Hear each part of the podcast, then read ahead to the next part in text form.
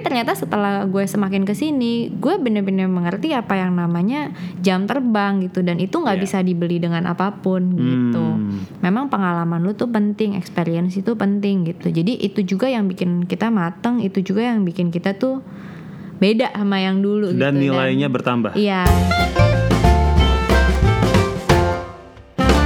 Kembali lagi kali ini di episode seri bedah usaha. bedah usaha. Kayak kemarin udah pada nggak sabar ya, bilang Iya, di udah. DM ya. Udah banyak banget yang pengen mengulas bisnis ini, bisnis itu, Iya, dan kita menjatuhkan pilihan pada bisnis yang sangat unik. bisnis yang girly banget, Girly banget karena ini bisnis untuk mendesain, fashion design. fashion design. Fashion design khusus untuk gaun pengantin atau gaun malam yang mewah-mewah. Wah. Nggak harus mewah sih sebenarnya. Tapi ini mahal. Cuma ini kayaknya. Kayaknya, iya. Di episode ini kebetulan eh, gue Rizky sama Samuel, tapi tidak didampingi oleh Mbak Dewi. But anyway, seperti biasa sebelum mulai kita mau ajak teman-teman untuk follow di @cerita_usaha di Instagram kita supaya terupdate. Dan juga yang belum dengerin podcast, kalau dengerin di sini bisa, eh, mungkin sudah dengerin di Spotify, di Google Podcast, atau di Anchor, atau di Apple Podcast juga. Oke, langsung aja gue akan memperkenalkan siapa yang menjadi narasumber kita pertama hari ini. Hari ini. Nama mereknya coba dicatat baik-baik ya. Pavy Design. Nah, ini tulis- tulisannya susah nih. P E I V. V jangan kebalik sama F ya. V. Lalu Y. Pavy Design. Ya, ada di Bisa Instagram ya. dicari di Instagram. Langsung langsung add Pavy Design ya. At Pevi Design. Oke, langsung saja kita panggilkan ini dia. Halo Kak Pevi. halo semuanya apa kabar Oke, buat yang penasaran penampakannya seperti apa, kepoin di Instagram kita ya. Ini Pevi Design ini. Nanti wah, kita upload deh foto kita foto kita upload bertiga. fotonya bersama desainer ternama ini. oke baiklah Oke, so uh, Pevi, jadi episode kali ini kita mau fokus nih ngebahas mengenai jalan hidup lo sampai akhirnya memutuskan untuk memulai usaha ini dan sudah jalan sampai sejauh ini. Sebelumnya supaya teman-teman dapat gambaran, udah berapa lama usahanya jalan? Usahanya mulai jalan tuh sekitar 2010 ya. Jadi Wow. saya belajar itu belajar jahit 2009, 2010 lulus. Em, ya 2010 akhir 2011 lah benar-benar mulai. Hmm, jadi kurang lebih Udah tujuh tahun ya. tahunan. menjadinya. 8 tahun ya. hampir Hampir 8 delapan tahun. Sebelum sebelum memulai belajar desain Mm-hmm. itu dari lulus kapan? Lulus kuliah kapan sih? Lulus kuliah 2009 awal. Oh, Gua gua punya fakta menarik. Oke. Fakta Apa menariknya itu? adalah dia kuliah di FEUI. Wow. Lulusnya tiga setengah tahun, hampir setengahnya gua. lama juga loh ya. Sam. Nggak usah. Gak usah dikasih tahuin mestinya ya. Siapa yang cepet siapa yang lama jadinya. Iya iya iya. Nggak ada kecepatan sih, anomali ya. Tiga setengah tahun. Jurusannya, jurusannya apa, Fe? Eh, a- accounting, akuntansi Accounting. jadinya. Akuntansi. Tiga setengah tahun berarti eh, cum laude nggak sih? Eh, Ini ini ini dari kemarin jadi pertanyaan loh. Oh, iya. Kalau laude itu jadi wira swasta gimana? Sayang Oh, iya. nggak ada yang nanya gitu juga. Iya sebenarnya sih sayang nggak sayang karena saya sebenarnya nggak ada tekad yang bener-bener wah banting setir mau jadi entrepreneur gitu. Memang Hmm. semuanya tuh eh, slow but sure aja pelan-pelan. Pertama kali cuma belajar, terus Hmm. coba-coba, terus keterusan gitu. Jadi Oh. memang nggak ada yang kayak oh bakar ijazah nih gitu. Wah, Nggak ada. Jadi jadi jasanya benar-benar belum terpakai ya. belum masih sama sekali belum laminating. Oh, sama gitu. sekali si apa la- eh, legalisirnya belum dipakai itu ya. Eh, em, ntar deh, eh, itu ada Kita dalam ceritain. perjalanan. Oh, Oke, nah, oke. Boleh, boleh. Nanti Oke, ulik oke. ya. Oke, kalau gitu langsung aja, Pe. Coba ceritain lulus kuliah tiga setengah tahun. Habis itu apa yang lo lakukan? Yang ada di pikiran. Ah, Oke. Nah, jadi kan waktu gue kuliah itu, gue tuh eh, tergabung satu organisasi kan namanya ISEC tuh. Oke. Sama Nah. gue juga, gue juga. Oh iya. Ikut-ikut Organi- ISEC. Keren kan? Gak ya, yang ISEC suaranya enggak deh. Iya. Nah. Hey Isaac lo. ya, lanjut. Terus dari situ kita eh, karena waktu itu jadi pengurus kita udah komit untuk em, nggak kerja dulu sampai eh, semester genap berarti ya sampai satu tahun kepengurusan tuh selesai. Jadi akhirnya eh, walaupun saya lulusnya tiga setengah tahun di Januari saya eh, komitmen untuk nggak kerja dulu gitu. Nah gara-gara itu juga jadi kepikiran nih ngisi waktunya ngapain ya gitu. Selain itu yang men-trigger sih sebenarnya adalah pas kuliah itu kan pengen banget tuh ya semua anak akuntansi doktrinnya mau jadi auditor kan ya. Hmm, di di KAP Big Four ya yang keren-keren itu deh ya. Em, saya juga gitu pengen banget jadi auditor. Tapi udah detik-detik terakhir kuliah tuh baru mulai kepikiran once jadi auditor nanti kerja nggak pulang-pulang gimana ya gitu ceritanya once gue punya keluarga punya anak gitu sih Jadi bayangannya sebenarnya udah jauh ke depan Iya, sana. ya. bayangannya Iya. ada Bang Toyib. terlalu terlalu jauh ya. Eh tapi ini no offense sama mami-mami ya ibu-ibu yang jadi auditor ya Oh, gitu. nggak Cuma nggak biar mereka bertobat juga. sorry sorry bercanda bercanda. iya jadi waktu itu kepikiran ya kayak eh boleh deh gue cari soft skill. Once gue nggak mau jadi auditor lagi, gue punya sesuatu yang bisa gue kerjain. Awal mulanya sebenarnya sesimpel itu. Jadilah nyari-nyari tuh belajar apa ya gitu. Memang eh, gue tuh suka keterampilan, tapi memang nggak spesifik bikin baju. Jadi Hmm. eh, prakarya lah, bikin-bikin mading, apa toko Udah dari zaman SMP SMA memang suka. dari ya S- SD SMP ya jadi kayak kalau di rumah tuh baju digunting-gunting Oh. tapi nggak selalu baju emang kadang kertas gue kadang juga suka gitu gunting-gunting baju, tapi karena lagi kesel aja. Bukan karena Udah nggak muat gitu ya, Udah nggak muat sempit. kesel gitu. Habis diputusin gitu. Hus. oh pengalamannya banyak ya. Nah ya jadi akhirnya waktu itu gue coba cari dua yang lumayan eh, nyangkut di hati an- antara make up atau eh, desain ini bikin baju ini. Terus ya udah ngobrol-ngobrol sama nyokap ya dia kasih insight lebih kayak ya buat ke depannya intinya sikat cerita lebih oke bikin baju menurut dia gitu. Jadi ya udah gue pilih itu juga Tunggu, jadi Ah. tadi timbul dua ide antara make up sama baju itu prosesnya seperti apa? hmm, prosesnya Atau lo bisa dapat ide itu dari mana sih? eh, nyokap juga sih nyokap Oh. iseng- Nyokap ada latar belakang desainer juga atau nggak ada dunia? nggak ada Oh enggak. nggak ada nyokap gue sih sebenarnya konveksi tapi ternyata kalau lu amati secara dalam konveksi sama ini sangat berbeda Beda banget sih ya. Ha-ha. Iya. dan gue sum- apa eh, gak pengen banget jadi kayak nyokap gue karena kerjaan konveksi tuh berat sekali Ini mama denger loh. oh iya Tapi kamu sekolah dari hasil konveksi nih. maka itu aku nggak mau lagi mah aku nggak mau lagi Oke, semoga abis ini nggak terjadi perpecahan. So setelah memutuskan untuk oke mau belajar eh, fashion design itu prosesnya gimana? Mau sekolah di mana? Memilihnya? Nah waktu itu sekolah tuh dia karena pertimbangannya udah kuliah kan, udah buang waktu, udah umur udah abis tuh ya lumayan. Jadi mikir ambilnya yang short course modelnya em, nggak nggak ngambil nggak ngejar gelar lagi, tapi memang ngejarnya soft skill aja. Langsung praktek ya? Iya, nah itu namanya Susan Budiarjo. Oh, Susan Budiarjo. Nah itu belajar satu paket satu setengah tahun kurang lebih gitu. Tapi dia memang sistemnya full time. Jadi satu setengah tahun itu kita kayak sekolah, nggak bisa nyambi Oh, kayak, Kayak kayak- kayak mata kuliah beneran. gitu ya. Mm, jadi nggak bisa menghasilkan duit juga selama satu setengah tahun itu belum bisa. belum bisa karena belum Oh. bisa jahit kan. Oke. Nah jadi gue ngakalinnya itu gue sambil ngajar waktu itu. Ngajar apa? Ngajar private.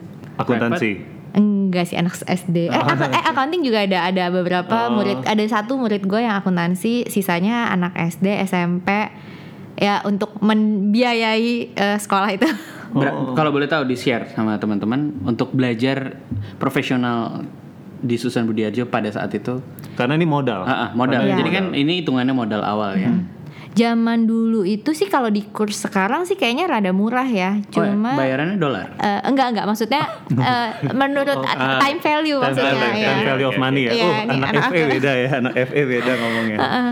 karena waktu lima tahun lagi temen gue pada nanya harganya udah naik lima kali lipat gue jadi lima merasa cukup beruntung Wow. dulu zaman gue sekolah itu around 20 20 jutaan 20 juta 22 untuk Satu setengah tahun. Untuk satu setengah tahun. untuk satu setengah tahun. Tapi nanti di akhir kalau lu mau graduation lu ada bayar lagi sekitar lima sepuluh lim- kayaknya sih bayarnya limaan tapi karena lu harus prepare buat material yang lu mesti show gitu itu rada costly sedikit ya sekitar 5 jutaan lagi. Jadi kurang lebih 10 jutaan untuk ujiannya gitu. Jadi Jadi mungkin waktu sekitar 30-an juta lebih ya. sekitar itu. Tapi itu di 2009 ya Hmm. Heeh, di 2015 di ya naik ngambil itu udah, jurusan spesifiknya apa? itu nggak ada jadi lu kalau mau masuk Susan Budiarjo cuma ada satu macam itu menunya Apa namanya? Eh, nggak ada belajar apa? Belajar belajar fashion fashion Ngedesain. design. Jadi semua udah ada desain, udah ada jahit, udah Oh, ada pola, udah. udah ada marketing but a little, terus uh, merchandising semua ada. Produknya? sedikit-sedikit. Seperti yang lo jalanin sekarang, yang diajarin atau sangat luas banget di sana. Nah, sebenarnya dia ngajarin luas ya, tapi karena dia memang waktunya singkat dan banyak kan ngajarinnya soft skill, kebiasaannya yang lulusan Susan itu lebih cenderung untuk bikin gaun pesta. Karena gaun pesta itu eh, secara hitung-hitungan lebih gampang, ngerti nggak? Jadi kayak lu beda sama main retail yang lu mesti pelajarin market, Iya. mesti itu itu ilmunya jauh lebih dalam gitu. Jadi di Susan tuh nggak terlalu ada tapi cuma permukaan aja lah. Nah, short course-nya ini emang untuk satu setengah tahun apa kalau mau ngambil lanjutan ada juga? Nggak ada. Cuman emang satu kelas ini? Cuma ada satu. Jadi bisa dibilang bahwa modalnya Eh, itu adalah zaman itu ya? Zaman Nggak- itu. gue nggak tahu zaman yang sekarang. ya. Ah, ah. Tapi ibar- istilahnya gini gampangnya. Berarti modal untuk memulai bisnis ini salah satunya adalah dengan ilmu itu kan, yang bisa diambil dari si course ini gitu ya. Setelah itu baru kita ngejalanin sendiri gitu. Iya betul. Tapi akhirnya pada kalau kalau boleh tahu ya sedikit aja teman-teman yang lain tuh pada akhirnya juga ngebuka kayak begini juga kayak lo gitu. Nah itu dia yang anomali yang aneh juga gue liat di sekolah fashion dan it, em, jadi dari satu angkatan itu kan gue mulai kelas itu dia jadi kelasnya gini Januari terus ada kelas lagi Maret terus ada kelas lagi Mei. Nah gue eh, nah per kelas itu kurang lebih 10 orang yang masuk ya dia limit kayaknya 15 orang. Jadi satu kelas kira-kira 10-an orang. Nanti yang sampai graduation pun paling cuma sisa lima orang. Hmm. Yang sisa yang bener-bener akhirnya buka usaha di bidang ini pun paling mungkin sisa tinggal satu dua orang per angkatan Jadi ada bulan ada itu. filternya juga ya di sekolah itu ya? Iya. Karena mungkin latar belakangnya sangat random banget orang pengen belajar terus begitu masuk mungkin mungkin merasa nggak cocok sama apa yang dia bayar untuk dia pelajari. Sebenarnya sih mungkin bukan karena nggak cocok, tapi memang namanya kita belajar sesuatu yang baru. Menurut gue sih emang berat ya. Kayak gue Hmm. sendiri modal akuntansi, bawa laptop ke mana-mana, terus ke sana bawa mesin jahit, jahit resleting aja gue nggak jahit lurus jelujur aja gue nggak bisa waktu zaman Tapi itu ada modal itu. tambahan lagi berarti ya. Harus invest alat apa segala macam. Mahal nggak Iya. sih untuk untuk menuju ke sana? Mesin jahit tadi ya, mesin Heeh, jahit. mesin jahit itu nggak nggak terlalu mahal sih. Dan lu sebenarnya nggak punya pun masih harus. bisa pakai Masih sekolah bisa bisa. belajar. Ah, heeh. Oke. Tapi kalau lu punya lebih baik karena lu bisa Langsung kejar praktek ya. bikin PR-nya di rumah. Menarik banget tadi lo sempat bilang bahwa pada proses belajarnya pun nggak gampang kan. Nah, apa yang membuat lo tetap bertahan nih compare to teman-teman seangkatan gitu ya kan yang juga eh, nggak bertahan gitu ya. Karena kalau buat gue duit segitu mahal. Oh ya. Sayang ya, sayang, Sayang, untuk sayang ya iya udah invest sayang ya. kayaknya. Iya. udah udah udah nyebur berenang sekalian ya. Iya, Oke. there's no way back kalau buat tapi gue. akhirnya ketika lo nyoba and then lo udah mulai bisa bikin yang sedikit-sedikit, lo udah mulai bisa lihat hasil karya lo itu pada akhirnya memang memotivasi lo untuk lebih lagi atau murni bener-bener ya udahlah sayang nih hanya duitnya udah udah hilang gitu. Hmm, enggak juga sih, memang gue suka juga ya kayak eh ya tadi kan balik lagi gue memang suka bidang ini gitu, bikin-bikin prakarya, bikin-bikin yang nyeni-nyeni yang aneh-aneh gitu gue emang suka gitu. Pertama kali produk yang dibikin waktu itu produknya apa? Bajunya apa? Rock, Rok, rok panjang, rok pendek. rock pendek. Oke, masih ada nggak? Tunggu, masih ada, masih ada nggak Oh, sekarang? harus roknya? tanya temen gue sih. harus tanya tuh, teman lo ya. Kalau nggak kita pesen. foto ya kan kita masukin Instagram ini produk pertama. Lalu kita bandingkan dengan Ya, produk yang sekarang. Yang pengen gue tahu nih setelah satu tahun satu setengah tahun lulus itu udah bisa bikin produk yang ready to sell nggak sih? Maksudnya eh, s- eh, skill lo tuh udah mumpuni banget untuk creating satu produk yang bagus banget nggak sih? Enggak. Enggak. Nggak Jadi harus latihan terus. Uh, uh, practice make perfect, jam terbang nggak bohong, semuanya nggak bohong. Enggak ada yang instan. Oke. Enggak ada yang instan. Nggak Semua teknik lu bisa, tapi uh, at the end uh, produk yang bagus tuh butuh waktu sih kalau menurut Kalau untuk bikin produk tuh kan emang skill ya menjahit. That's why ada penjahit. ada lagi eh, desainer kayak ya lo lo bisa dibilang lo desainer kan. Lo tidak membuat produk lo sendiri kan saat ini. Saat ini puji Tuhan udah di ada Udah yang ada, bantu. Udah ada yang bantuin ya. Nah itu dicoba mungkin teman-teman yang mau masuk ke industri ini bisa dijelaskan dulu kira-kira ada apa aja sih bagian-bagian Betul. eh, apa ya istilahnya? Sampai produknya jadi. Ah, ah. Oh. Nah kalau pertama kali mau mulai sih memang ya banyak orang klien gue juga karena sekarang fashion designer tuh lagi ngetren jadi klien gue sendiri bahkan banyak yang kayak "Eh, anak saya kayaknya nanti mau jadi fashion designer nih gitu kamu suggestionnya apa gitu kan Hmm. kalau dari gue sendiri sebenarnya tetap menurut gue lu harus bisa jahit, lu harus bisa pola, lu harus tetap bisa uh, teknik mayat, semua lu harus bisa. Walaupun lu nggak expert, tapi lu tahu gimana ngerjainnya. Karena itu akan berbeda ketika lu tahu sama lu nggak tahu gitu. Jadi em, kalau untuk awal banget, lu mau mulai sendiri is okay. Lu mau mulai uh, Ngerjain semuanya A to sendiri. Z lu jahit sampai finishing is okay tapi kalau lu bener-bener mau jalanin ini as is bisnis nggak bisa karena waktunya tuh terlalu panjang ngerjain itu dari baju mentah sampai baju jadi tuh terlalu lama lu ngerjainnya kalau lu yang kerjain sendiri gitu. Kenapa sampai akhirnya memutuskan untuk terjun ke industri baju gaun ini? Kan ada Kan baju bisa Genre- banyak genre ya. banyak Nah, banget ya. banyak nih. Nah, genre banyak banget. iya iya. Nah dari awal selesai itu terus menuju pembelajaran menuju Iya. buat ini kan Apa karena memang pengen nikah saat itu terus ya daripada gua beli ya, gua bikin sendiri aja ya. kan? Visioner, ini Iya, visioner. visioner, ya kan? Enggak sih. Nah ini juga satu lagi yang kayak gue juga ibaratnya kayak ke bawah arus sampai ke sini gitu ya. Tapi but ini sesuatu yang gue syukuri ay- arusnya ini. Harusnya bener ya. Jadi kan awal mulanya gue lulus eh, Susan itu kan jadi ibaratnya short course kan. Tapi jadi ijazahnya tuh kayak laku nggak laku gitu ngerti nggak? Waktu itu jujur gue bingung abis lulus nih gue mau ngapain nih gitu. Gue mau lanjutin fashion atau gue mau la- mau balik lagi ke accounting. Ya. Sementara kondisi gue itu kan sebenarnya udah ketinggalan ngerti nggak? Jadi dari angkatan gue yang lulus gue udah ketinggalan kan. Oh, kayak gue gua belum ketinggalan sama gua gitu waktu itu.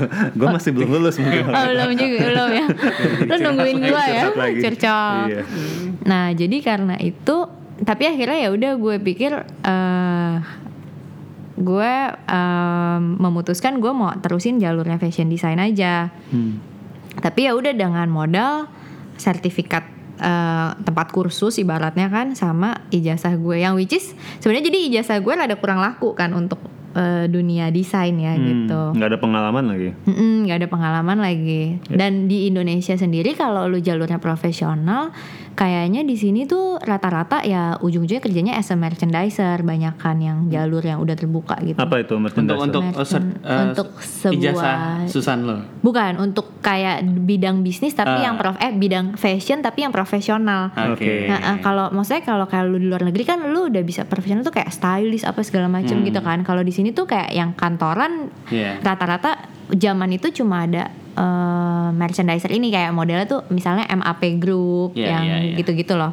Jadi gue apply apply ke sana intinya dapatlah kerjaan memang benar-benar as a merchandiser yang itu itu tuh kerjanya kayak ngatur-ngatur barang di Iya. toko gitu Display loh lah ya. display nah jadi sebenarnya kalau orang awam yang nggak ngerti yang adalah bokap nyokap gue mereka berpikir gue kerjanya jadi penjaga toko SPG. iya Hmm, jadi udah susah-susah mami sekolahin di UI ya gitu iya. kan. udah Padahal accounting lewat Sekarang banyak eh, eh, itu sebuah profesi yang banyak diincar orang sebenarnya visual merchandiser. Iya, gitu-gitu. bener. Karena sekarang banyak toko-toko masuk dari luar negeri, Iya. terus juga banyak lagi setelah masuk. Betul, sebenarnya keren juga ternyata Iya. kan. Tapi ya karena orang tua ya, maksudnya ya mereka sekolot itu dan gue juga waktu itu kan pengetahuan fashion gue juga sedikit kan, gue nggak terlalu terlalu banyak. Jadi ketika mereka bilang, kayak kamu udah sekolah tiga setengah tahun tambah lagi satu setengah tahun, terus sekarang jadi penjaga toko gitu kayak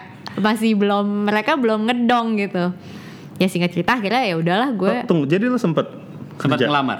gue udah sempet ngelamar tapi akhirnya udah setelah di apa setelah lu ditawarin sign kontrak itu gue mundur akhirnya karena dengan pertimbangan itu waktu gue Kasihan rekruternya. kasih nyok gue sebagai rekruter mantan rekruter. Oke. Apa nih pengalaman di PHP-in? Oh, itu rekrut yang lain. Oke, lanjut. nah ya gitu jadi akhirnya karena gue mundur itu kan jadi gue masih menggali, me- mencari jati diri kan Iya. lagi mencari jati diri itulah muncul mulai temen-temen tuh kayak eh bikinin dong pe lu katanya belajar jahit kan cobain bikin rok terus cobain bikin batik cobain Hmm. bikin ini bikin itu jadi kayak ya bener-bener tuh dari temen-temen yang kayak gitu dan bener-bener baju yang bener-bener baju yang random aja dia minta gue apa ya gue bikin apa dia minta gue apa ya Berbayar bikin. atau hanya pro bono untuk melatih Hmm. diri? Em, jadi gue menganggap itu sekolah yang dibayar karena Ah. mereka tetap bayar gue walaupun ya memang harga ya gue nggak ngerti sih harganya ya intinya gue ketutup lah gue harus nutup biaya gue sendiri Hmm. bahan gitu-gitu tenaga gue gue mikir ya ini aja dan plusnya adalah gue kan nggak pernah kerja ya jadi gue nggak tahu value diri gue sendiri ngerti nggak Ah, kayak yang menarik. Kalau di Susan juga nggak diajarin secara hitung-hitungan nih. Hmm. Arti hitungan-hitungan Pricing. bisnis. semuanya ada tapi karena satu setengah tahun itu jadi semua Terlalu ser- padat ya? semua terlalu permukaan sih jadi oke. eh, teori aja intinya Iya, iya. Tapi benar sih, maksudnya kan kemarin soalnya di Instagram ada yang request kan bisnis jasa. Sebenarnya yang PV bilang, yang PV lakukan ini kan sebenarnya campuran ya. Jasanya besar juga komponennya, produknya juga ada. Nah, salah satu masalahnya memang adalah kita sebagai pelaku jasa kadang kita kurang paham bagaimana memvalue diri Iya, kita, betul. servis kita berapa. Karena gue trainer, gue konsultan juga kadang-kadang juga bingung sih mau hargain berapa nih servis gue gitu. Makanya tadi Soalnya kan nggak ada panduan nggak ada panduannya, ya. nggak ada panduan industri. Ada, ada, tapi itu kan untuk yang udah pengalaman biasanya Nah, gitu. iya, untuk yang baru Untuk main baru itu, main tuh nanti takutnya wah ngasih harga segini kemahalan, kemahalan, banget. iya. Kalau Nah, ngasih segini juga lo nggak ngargain iya. Nah, tenaga gue. jujur aja, waktu awal-awal ada nggak merasa bahwa sekarang akhirnya baru sadar bahwa waktu itu gue kemurahan banget ya gitu. Em, enggak sih ternyata makin gue ke sini gue makin ngerti apa yang orang-orang itu omong maksudnya kadang kan gue handle la- mulai dari teman terus lama-lama kan nyokapnya temen lama-lama jadi kenal ke tante-tante gitu kan nah mereka kan Hmm. Oh, tante-tante mainnya. Eh, itu udah pakai Iya, iya. brand belum dari awal gitu. Em, belum bener-bener kan Belum ya payvi payvi aja nyebutnya kan Oh, gitu sama si PV aja gitu ya. Heeh. Terus ya mereka kan maksudnya kadang kan gue suka kasih harga ya kayak kamu nih baru mulai masa mahal-mahal sih gitu. Ah, tante aja pelit. Iya, bener loh. Tapi itu yang kayak kita pengen nyeletuk kan kayak Iya. eh, pengen murah aja. Kalau lu nggak mau murah juga lu nggak nyari gue gitu kan Iya. kasarnya. Tapi ternyata setelah gue semakin ke sini, gue bener-bener mengerti apa yang namanya jam terbang gitu dan itu nggak Iya. bisa dibeli dengan apa pun gitu. Hmm. Memang pengalaman lu tuh penting, experience itu penting gitu. Jadi itu juga yang bikin kita mateng, itu juga yang bikin kita tuh beda sama yang dulu Dan gitu. nilainya bertambah. Iya.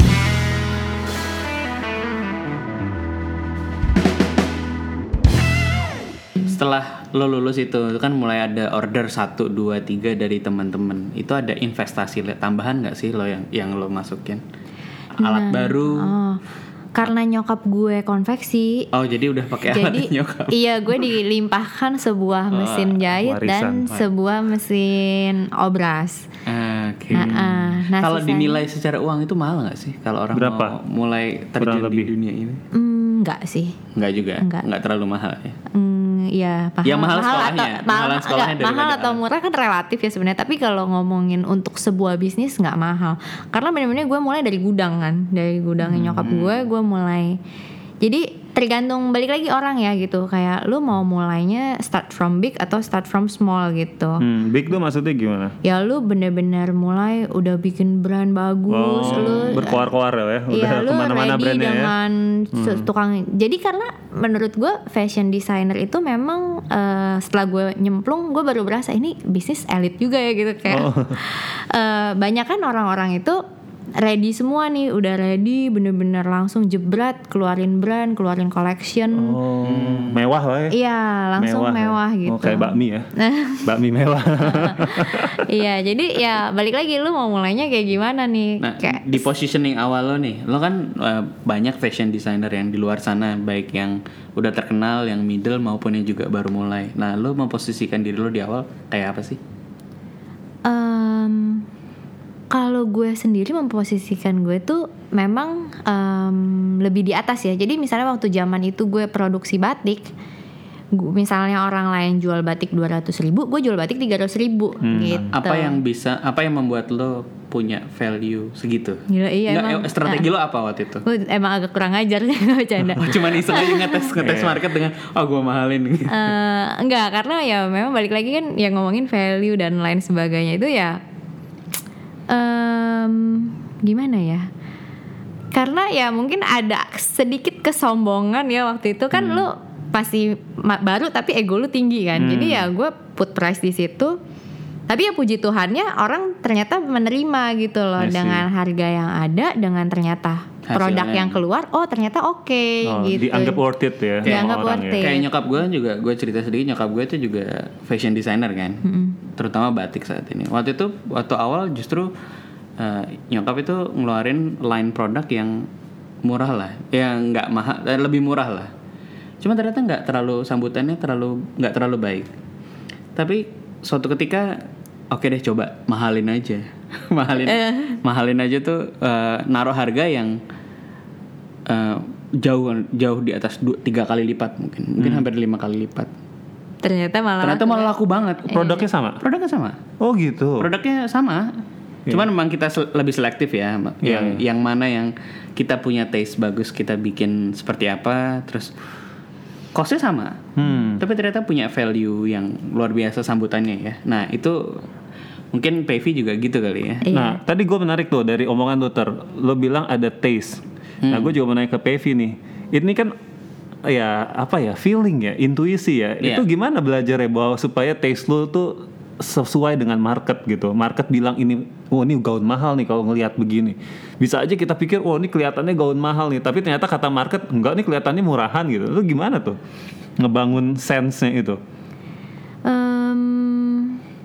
Referensinya deh referensinya yang pasti sih ya semak emang selera memang nggak bisa bohong sih. Jadi it- dan itu yang perlu lu latih terus menerus lu latih Oke. mata. Caranya?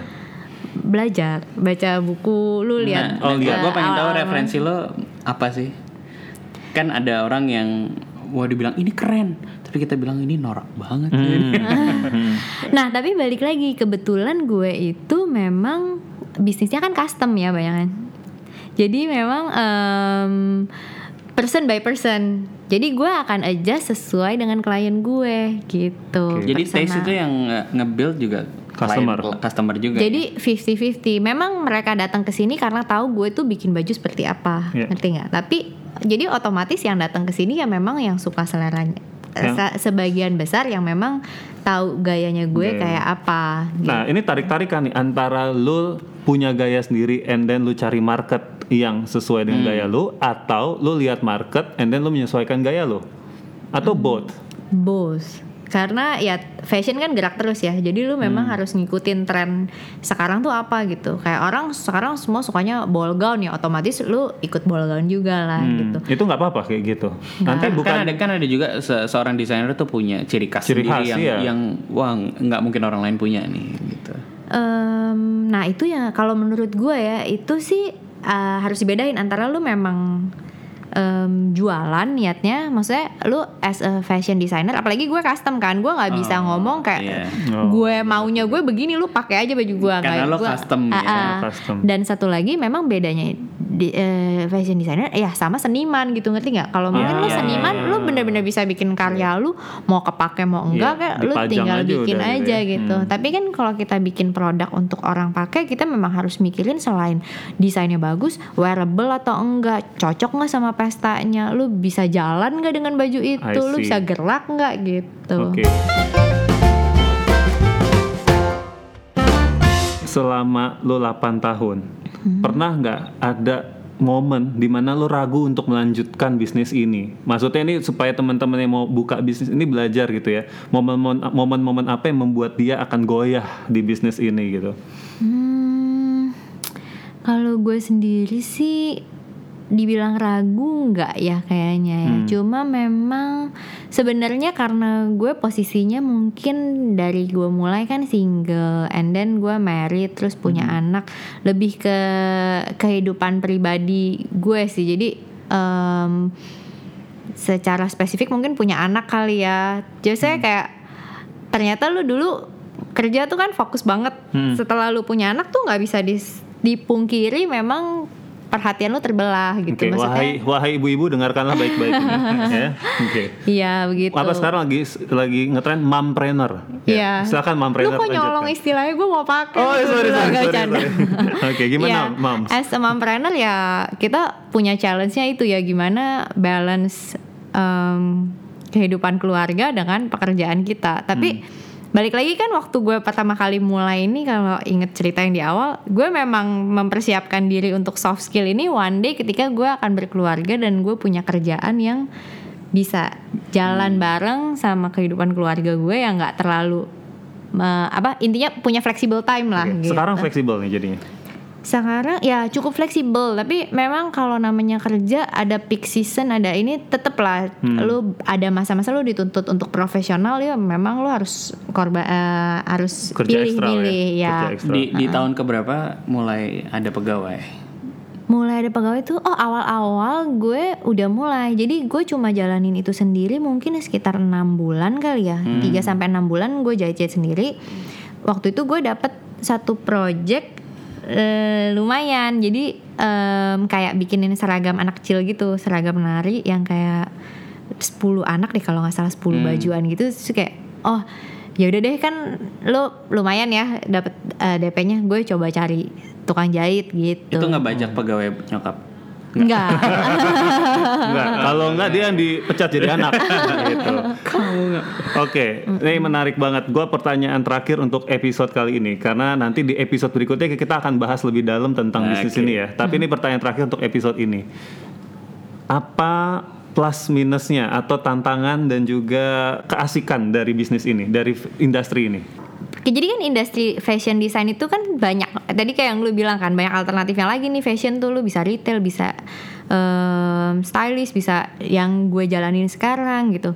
Yang gue suka banget dari yang gue jalanin sekarang itu adalah ada desainnya dan customnya itu gue ketemu orang. Hmm. Memang gue suka ketemu orang dan gue suka baju. Jadi kayak ya ini yang bikin gue tuh betah di sini Iya, gitu. iya. Suka ngobrol Suka ngobrol. sama orang baru, Ah, dapat insight baru. Kalau suka dengerin tantangannya? curhatan orang-orang. Eh, Hmm. jadi intermezzo ya, gue tuh memang masuk accounting tuh kecemplung gitu. Sebenarnya cita-cita Oh. gue tuh jadi psikolog. Oh gitu. Iya dan one, once gue waktu- berapa kali ketemu klien kan kayak kadang kan suka ngobrol ngalor dulu banyak sampai akhirnya dia yang bilang Pevi eh, kamu kan dulu cita-cita jadi psikolog ya sekarang cita-cita kamu kesampaian ya gitu kamu jadi desainer dan Bisa ketemu orang bisa ngobrol, bisa kasih masukan. Jangan-jangan buka jasa konseling juga. Eh, enggak kalau psikolog kan kerjanya dengerin jadi kayak Oh, tante iya, iya. eh, iya iya tante Dengerin iya. curhatan orang mau nikah. pendengar yang baik ya pendengar yang baik oke tantangannya supaya yang dengar nih bisa menimbang-nimbang nanti ya tantangannya di fashion ini apa fashion industry Tantangannya ya memang lu harus terus eh, keep update ya. Apalagi semakin ke sini tuh industri kreatif kan semakin berkembang. Yang masuk banyak banget, generasi muda banyak. Jadi lu harus tahu lu tuh eh, siapa, apa yang lu jual, Hmm. dan lu keep konsisten sama itu gitu. Walaupun eh, di luar banyak produk yang bertebaran, ya lu harus punya produk ya. Intinya balik lagi ujungnya produk sih. Mau lu packagingnya kayak apa tapi tetap gua rasa eh, produk lu bicara gitu. Produk lo yang bicara. Oke jadi buat teman-teman yang tertarik untuk masuk fashion industry ya tadi Pevi sudah sedikit bercerita ya tentang bagaimana seluk beluknya di sini. Eh, ada pertanyaan terakhir Mister mungkin? Kita masuk aja ke sesi selanjutnya aja. ke nanti. sesi selanjutnya ya kita Karena akan kan masuk kita lebih bedah, detail kita bedah bisnisnya si Pevi ini. Kita akan bedah bisnis PV. Jadi tungguin di episode berikutnya nggak lama dari hari ini kita upload ya. Hari ini teman-teman dengar coba liatin kepoin pasti ada lanjutannya nanti ya. Oke kalau Oke. gitu see you. See you.